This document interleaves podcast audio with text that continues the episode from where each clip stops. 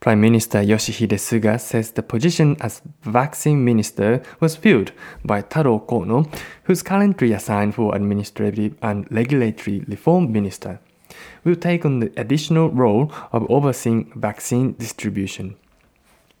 Suga plans to launch the vaccine program by late February using the Pfizer BioNTech vaccine, despite reported deaths in Norway. Health Minister Norihisa Tamura said earlier he's hoping Pfizer vaccine will be approved by mid-February under an accelerated process.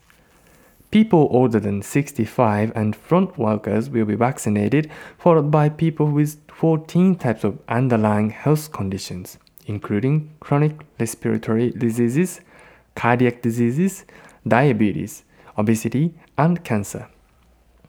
Kono says he will hold hearings from each ministry on the current situation.